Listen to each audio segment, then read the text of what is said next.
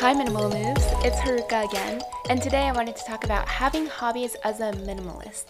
So, this can be a whole array of things, obviously, and I was making my notes for this episode, but I didn't really know what exactly to put in here because anything could be a hobby, right? And that depends on the person. I think that what a hobby is is kind of a weird concept for me. Here's why because I think of hobbies as something extraneous, like something I can declutter almost, something I don't need. And so, whenever people ask, Oh, what do you do for fun? I don't really have a response because I always spent all my time and energy in extracurriculars or I would be grabbing a meal with a friend. I love food and I love brunch and getting coffee and things like that. So I would always say a vague mixture of, oh, I love spending time with my friends and you know, most of my time is taken up by school and related activities, and people would understand because I think that's fairly common for a lot of college students up until this year. This year, in 2020 slash like the 2020 2021 academic year, I mean, I feel like we've seen a lot of changes in how people spend their time. My time structure has changed so much. I would say for the worse for me personally, but I've seen a lot of people take time to take care of themselves or try new activities, spend more time. Definitely, everyone's, I feel like, around me spending more time on cooking, which has been very cool because everyone else, unlike me, are good at cooking. And I've also seen, I feel like I've seen people turn to those hobbies that are kind of considered uncool or unimportant, like the more grandma hobbies, if that makes any sense, like knitting, embroidery, stuff that I'm not smart enough to figure out because my brain just can't stand to do it, I guess. I don't really know. Um, I wish I could, but. So, all these things I've seen campus organizations run a tutorial on how to embroider your mask, a very 2020 thing. And I've seen people thrift flip or flip whatever clothes they have, which is very exciting to see.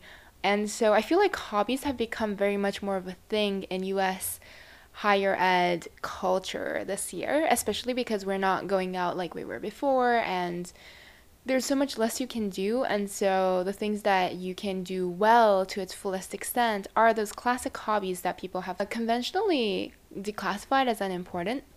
And I feel like we do live in an introvert's world to a certain degree right now and I think that's actually great because of course, great for introverts. And I used to classify myself as introverts, but I think I was in denial. And I do feel like I'm more of an extrovert because, and I want to clarify, first of all, I know we're talking about hobbies here, but I think understanding introversion and extroversion is also very important. And I'll explain why in a second. But the difference between introverts and extroverts is not if you like spending time outside or if you like just like being outside because i think a lot of people mistakenly classify themselves as ambiverts when they're like one or the other one um, and I think that understanding that is pretty important in understanding how you take rest, what forms of nourishment for your, you know, soul and body and all that good stuff comes from. So, obviously, I'm not a certified psychologist or anything like that, but I think I'm a certified human. So, from that perspective, I started with Susan Cain, who has a book on introversion and did a TED talk as well. That's where I started learning about introversion and extroversion when I was really young. And I mean, I'm kind of still young um, dumb and broke. But that aside, introversion means that you draw your energy from introspective activities basically. So anything like reading, you know, sitting in your room, embroidering and stuff if you do it alone. Extroverts draw their energy from seeing people and from doing the embroidery but with other people.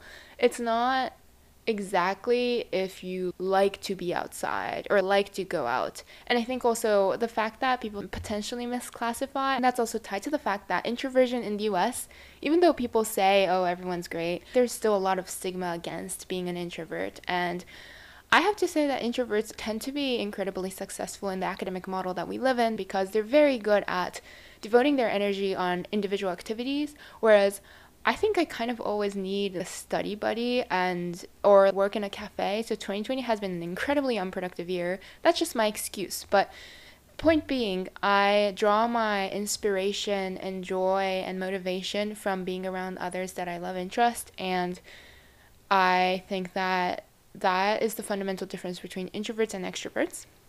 So I went from saying that I'm an introvert to saying that I'm an ambivert to saying that I'm an extrovert. So here we are. And I think that 2020 has really helped illustrate that. It doesn't mean that, you know, introverts won't miss going out or extroverts don't want to turn inwards and read a book or something like that. I think that that's still very true, but what you fundamentally yearn for. And this is really important to the idea of hobbies in my mind because hobbies are where you can, I mean, you don't even need to put the stakes as high as recharge. I think that when I think of hobbies as something that I use to recharge, it becomes a little stressful almost. It's like, I need this to be productive, as in, I need this to be restful so I can be productive in other dimensions. And that's just a little bit too much pressure. So, how I like to think of hobbies is this kind of new adventure, this sort of sidetrack, this sort of side project. I have been, yes, fully integrated into the capitalist system, yada yada. But I think that conceptualizing hobbies as this new adventure or a new project or new travel, I, travel is a weird word, but this new thing that you can take on where you can delve into it with a very specific frame of mind and your competencies do not tie with your competencies in other realms. That's kind of how I conceptualize hobbies. Now, what hobbies do I have? I have to say that I'm pretty ashamed. I think for me, there are two main ones, and I oddly enough they both have to do with my voice, which is not particularly good. I don't think it's particularly disturbingly annoying to listen to, I hope. If not, for those many of you who have taken the time to listen to this podcast, I am very sorry.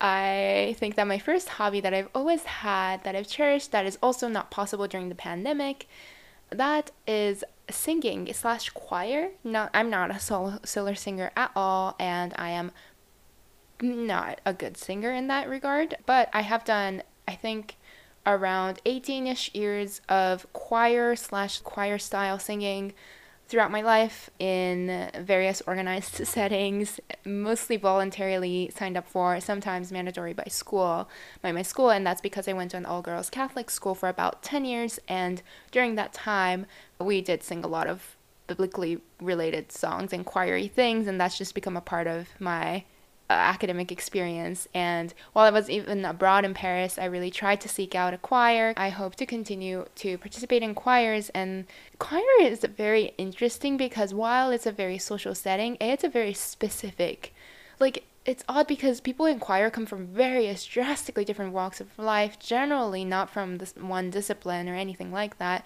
I'm not high enough level, I guess, for that.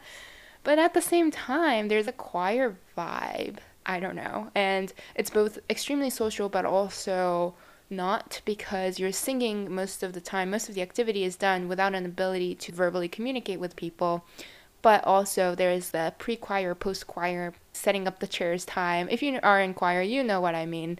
I don't know, there is a lot of awkward chit chat time. So, so there's that. So there's choir. And then my other hobby, you guessed it, is this podcast. And I mean, it's kind of a hobby. It's kind of I'm pretty serious about it because that's just my personality, I guess. I have this mic that I'm very fortunate to have that was gifted to me, which is probably one of the best gifts because I use it almost every day and it helps make my hobby quality better. And I hope that it makes your listening experience also better. But this hobby, so I want to take those two examples and explain sort of major buckets of hobbies and how that relates to having hobbies as a minimalist. So, first of all, there's the bucket of low tool hobbies, and second of all, there's the bucket of tool intensive hobbies. So, these are my two main buckets of classification. They're pretty self explanatory. The low tool hobbies are the ones that don't require a lot of tools. So, choir is an extreme version of this. I mean, you do need music, as in the the pieces you need to be able to learn those somehow but i think some choirs learn music by ear and that would actually work really well for me because i really can't read music. I look at it and then if i hear some tunes i use the music to guide me but i fundamentally learn by ear. So in my case i guess choir is a very tool non-existent hobby. It could be generally speaking, choir also requires having a what are those called? Are they called choir dresses or choir gowns? It's this really just unfortunate. Some of them are pretty, but some of them are just really unfortunate dresses, and it just makes no sense and it's incredibly sexist because our choir started off requiring women to pay this large sum for choir dresses and didn't require men to do anything. They just needed to wear a black shirt and black pants or something like that And it changed after a semester or so because it was horrible and it made no sense. So, choir has a lot of sexist traditions in it, of course, because what in our society doesn't. But that aside, it's a very fun activity that you can do with fairly minimal cost, and because they're tied to the church, and you know the church is in the like general idea of church, and they're generally supposed to be fairly charitable. I think, as a person out of the church, can't confirm, but you know, I'm kidding. Um, in my experience, most church and choir establishments have been pretty inclusive and kind. So if you can't afford something, generally there's support. So I think that's a good approach that they have, aside from the sexism thing. Yeah. Okay, so that's a little tool hobby. So is this podcast, if I'm being honest, because I already have my computer that I need for school, so I didn't particularly invest in that. If this mic weren't a gift, I probably would have invested in one sometime around now, maybe, where I'm committed to doing this podcast. I really enjoy it, and I think it's worth my while. The mic that I have is fairly low cost in the range of condenser mics that are out there. Actually, so there are various categories of mics, and I don't know many of those kinds. I basically only know two of them. So there's the one that you stick on your lapel, label. I don't know how to read that word even. So you know how well trained I am in this. But and then there's the condenser mics, and there are theater mics or the mics that look like they're pointy lights. So there are various options, but for this, I decided to go with this mic because I didn't really foresee myself moving around in the room or anything like that. If I ever start a YouTube video, which let me know if that's something that you think would be a good idea. I would love to hear your thoughts. I'm considering it, but I don't really have video editing competency and I I'm curious. That might be something fun to do. And so if I do that, I might be thinking about maybe video editing software, but I'll probably just start with iMovie or something like that using tools that I already have. And that's something that I think Low Tool Hobbies really lends itself to. So really evaluating if you want the la- lapel, lapel, I really need to stop saying that word, the little mic that you stick on your clothing. Or if you want a condenser mic, you probably don't need to start off with both if you're doing something like podcasting or even YouTube, you probably just need the the um, little mic that you stick on your clothes, um, because these things can get pretty expensive as well. And also, I do think that low tool hobbies are good for minimalists in the sense that they don't really require you to pick up a lot of tools. Other hobbies that fit in this category that I can think of are, say, music related things. So, well, conducting is one example of you literally need nothing. Singing also. I mean, you could get the conductor stick, but that's still one thing. Singing, you really can't get an instrument at all, aside from maybe a music stand. There are other hobbies, as in other musical instruments, you could learn that might require more tools. Like piano requires a very large tool, but it's one. You might think of picking up a guitar or violin or flute or many, many other instruments that would be very cool to learn and take up a lot of time and also I think creatively stimulates your brain. If I'm remembering my cognitive science ish classes well, I think they talk about how music stimulates your brain in a way that is good for you, so I recommend. And with these hobbies, I think in general, there are many ways to rent or minimize or substitute. For example, if running is going to be your new hobby, which I'm kind of trying to get back into as well, fantastic news is that you literally need nothing to run aside from, well, running shoes and workout gear. And, you know, if you're a person who wears like sports bras and like leggings and stuff, yes, you need those certain items, which I know is easier for people who don't. So, I mean, there are some differences, but overall, chances are you already have a workout fit and you already have sneakers, maybe, or some sort of shoes you can run in, or maybe you can run barefoot depending on where you live. And other other workout related i think some of them can be very tool intensive a friend gifted me resistance bands as in not the ones to work out your like butt but the ones to work out your everything I didn't know they existed, and I'm quite fascinated. And they're these little rubbery, rubbery things. It's it's fantastic. I think, especially given COVID, I think that a lot of people are also getting back into working out. That's definitely a trend I've seen this year, and there's the good news and bad news to this because a lot of the fancy gear is pretty expensive, like weights, even though it's so silly because it's literally just a heavy object that you're lifting up and down but those things can get a little pricey and can take up a lot, a lot of space. The good news is that body weight and most of those really meaningful and simple exercises that are easy to maintain don't really require much tools. Maybe you want a water bottle that's filled up or for like a weight substitute, or maybe you want a yoga mat, which you can generally find secondhand probably because people kind of go in and out of wanting to work out and having multiple members in the house who work out. And it's also something that's hard to transport. So, in our day and age of a lot of people moving all around the country and the world, you're probably able to find a good one or a moderately used one secondhand or for free, hopefully. And if not, you can also probably pick one up for around, I think I got mine years ago. Well, I have three because I have a long tailbone. It's a long tailbone story. But that aside, the one that I did spend my money on, that one I think was around $10 or maybe not even. It was incredibly cheap. It looks very cheap, but it gets the job done. So there are a lot of lower cost substitute options. Obviously, you can use a cushion if you don't really want to invest in a yoga mat, depending on what what you're doing on it. Please be safe though.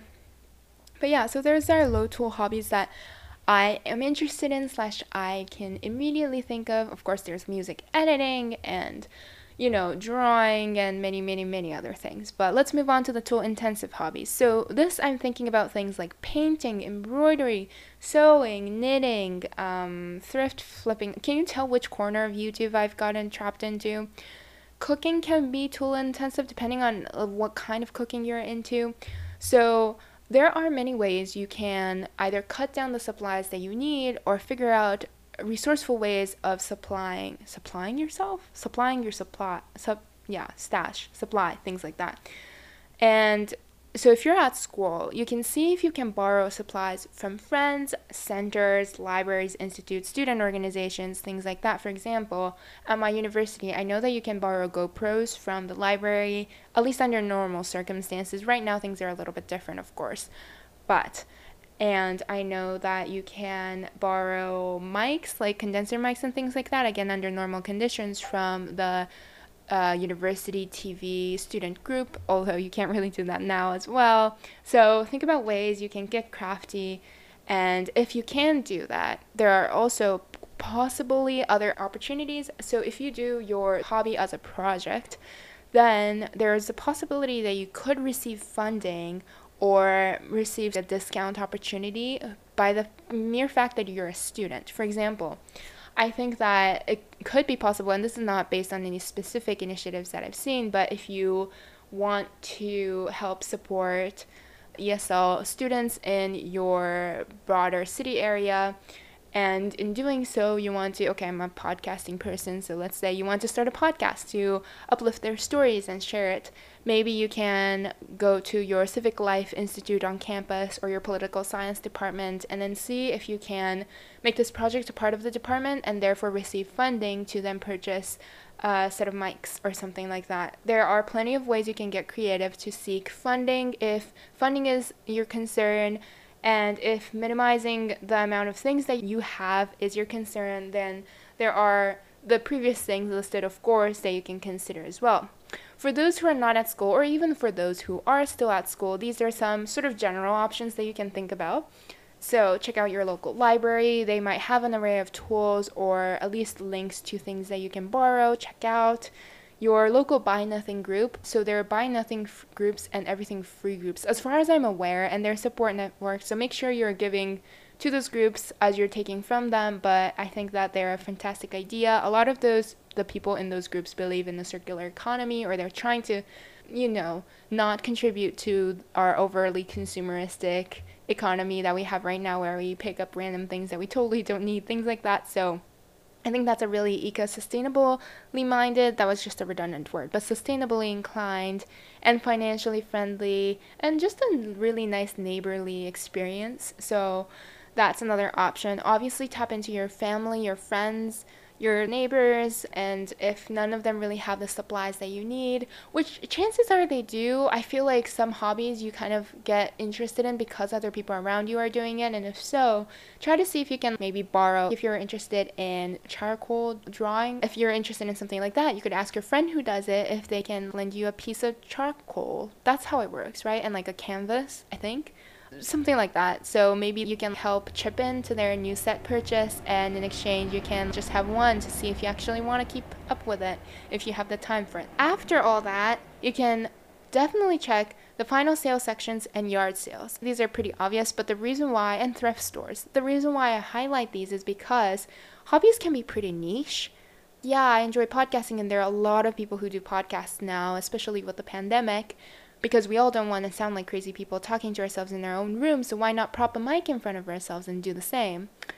But that doesn't mean that it's a commonplace hobby. So, pandemic kind of permitting, these things are a little bit obviously harder to access, and I was not able to do so, but it's definitely a good idea to look at secondhand places of various kinds or look at final sale sections because items off of there are generally much, much cheaper than the standard price. And also probably if they're in final sale they're about to get tossed out and you know chances are they're just going into the landfill. So definitely shopping those sections is better for your wallet and better for the earth. So also of course there's more options. I've also mentioned the thrift stores. This might be great if you're into cooking and you want to find some aesthetic bowls and you know you don't want to maybe use the same one over and over. So you could pick up a few bring them back to the thrift store share them with friends. Hmm, i don't really know. I don't cook that well. I do cook for sustenance but that's it.